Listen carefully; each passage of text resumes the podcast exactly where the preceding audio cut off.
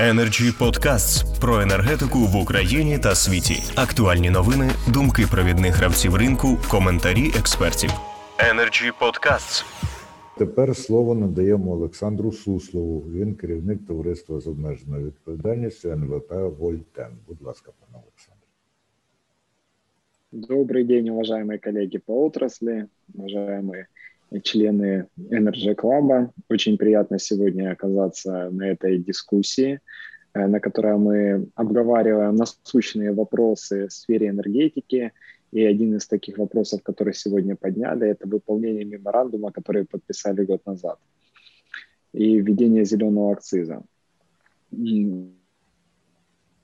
Э, сейчас ситуация на протяжении этого года была на рынке довольно противоречивая в плане того, что э, инвесторы и государства э, пошли на определенные договоренности. К сожалению, со стороны государства этих договоренностей не выдерживается. Можно так сказать, что было, было подписание этих всех меморандумов, оно с односторонней инициативой, и когда ну, длительный период времени было обсуждение по, по подписанию данного меморандума. Большое количество компаний в этом участвовало, юристов. И как итог произошло то, чего все больше всего и боялись, о том, что меморандум подписать подписали, но фактически к его исполнению обязательств со стороны государства так и не приняли. И это очень сильно повлекло за собой изменения в отрасли, уменьшилось значительно количество новых объектов, э, которые строятся, а также э, компании, которые строили эти солнечные, там, солнечные, ветровые и другие объекты альтернативной энергетики на кредитные ресурсы, а таких большинство, они столкнулись с сложной ситуацией в виде там, погашения долгов, погашения там, обязательств со своей стороны перед э, другими там, своими кредиторами, в том числе и государству, в виде оплаты налогов, того же самого налог на прибыль, НДС. И была не очень приятная ситуация в прошлом году ну, из э, нашего общения с инвесторами, которая заключалась в том, что э, в некоторые периоды времени инвестор вместо получения дохода получил ну, э, затраты в виде таких э, э расходов, как оплата НДС за реализованную электрическую энергию, оплата э, налога на прибыль, которая э, каждые три месяца сдает, сдает отчет и платится. Также оплата за транспортировку электрической энергии облэнерго.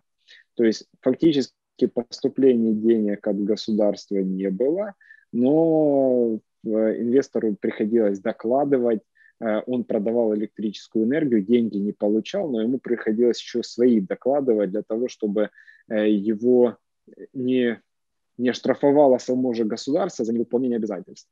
И здесь, с одной стороны, можно понять, что у государства сложная ситуация связана там, с, с карантинными ограничениями, с той ситуацией, которая происходит там, на международных рынках. Но мы видим то, что э, когда инвестор не выполняет свои обязательства, государство за него берется тогда плотно, крепко и начинает применять всевозможные рычаги влияния. Но при этом, когда государство не выполняет свои обязательства, ну, это вроде бы как оно так и должно быть. И вот это самое большое такое, э, такой конфликт, который возникает, и правильно делают э, ряд инвесторов, которые подают в суд на гарантованного покупца за невыполнение своих обязательств, потому что если, ну, я говорю о том, что неравноправное происходит взаимодействие, и вот это неравноправное взаимодействие, оно обязательно ну, должно нести последствия. Energy Podcasts. Чтобы не было понимания у государственных чиновников и государственных предприятий о том, что если перед ними кто-то что-то не выполнил, Э, то это как бы, ну, это можно так сказать, как святое, посягать на святое о том, что кто-то взял не выполнил. Обязательно выполняйте, но в то же время в обратную сторону этого не, не делают.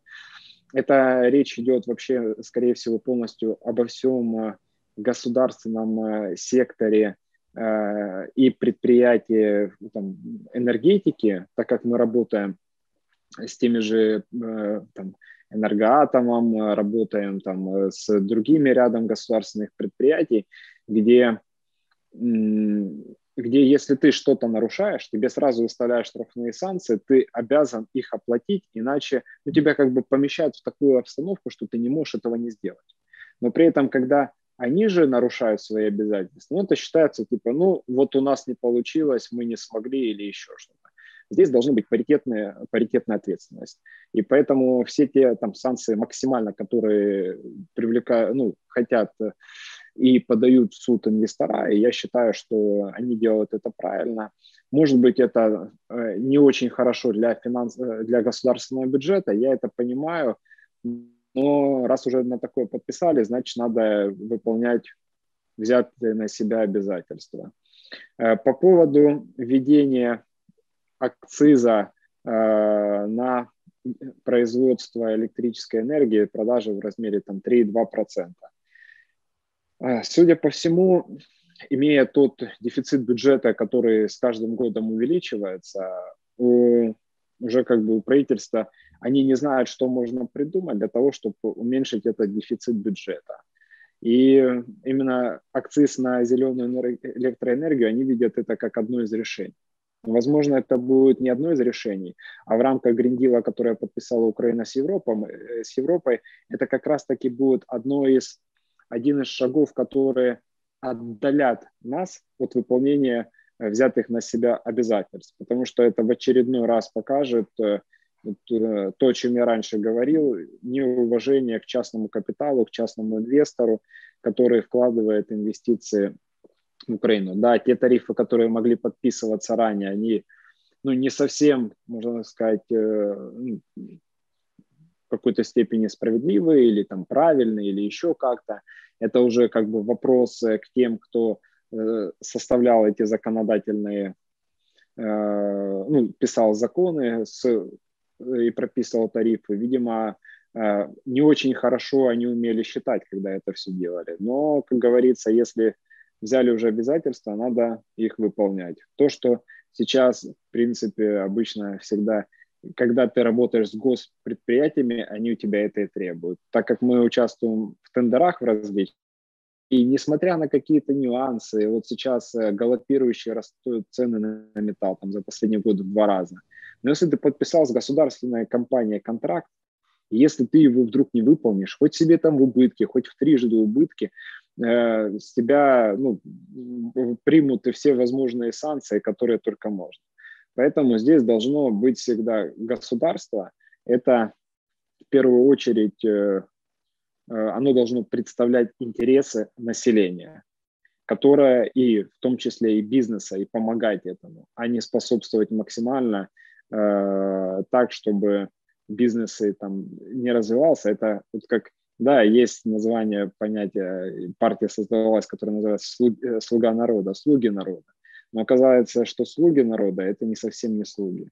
И с этим надо быть очень и очень, мне кажется, аккуратно. И будем надеяться, что все-таки э, те, кто сейчас находятся у, у власти, э, чтобы, когда они туда приходили, они в первую очередь надевали вот эту своеобразный там образ, что э, как, э, чем-то это напоминает э, «Властелин колец», фильм, наверное, все смотрели, да, когда они надевают, надевали этот перстень, у них что-то переворачивается и они становились, будем надеяться, вот этот перстень власти, управления, то, что им дается, не будет перекручивать их сознание, и они будут как раз-таки выступать, э, помогать экономике развиваться, помогать инвесторам, помогать и э, работать во благо страны, а не против нее.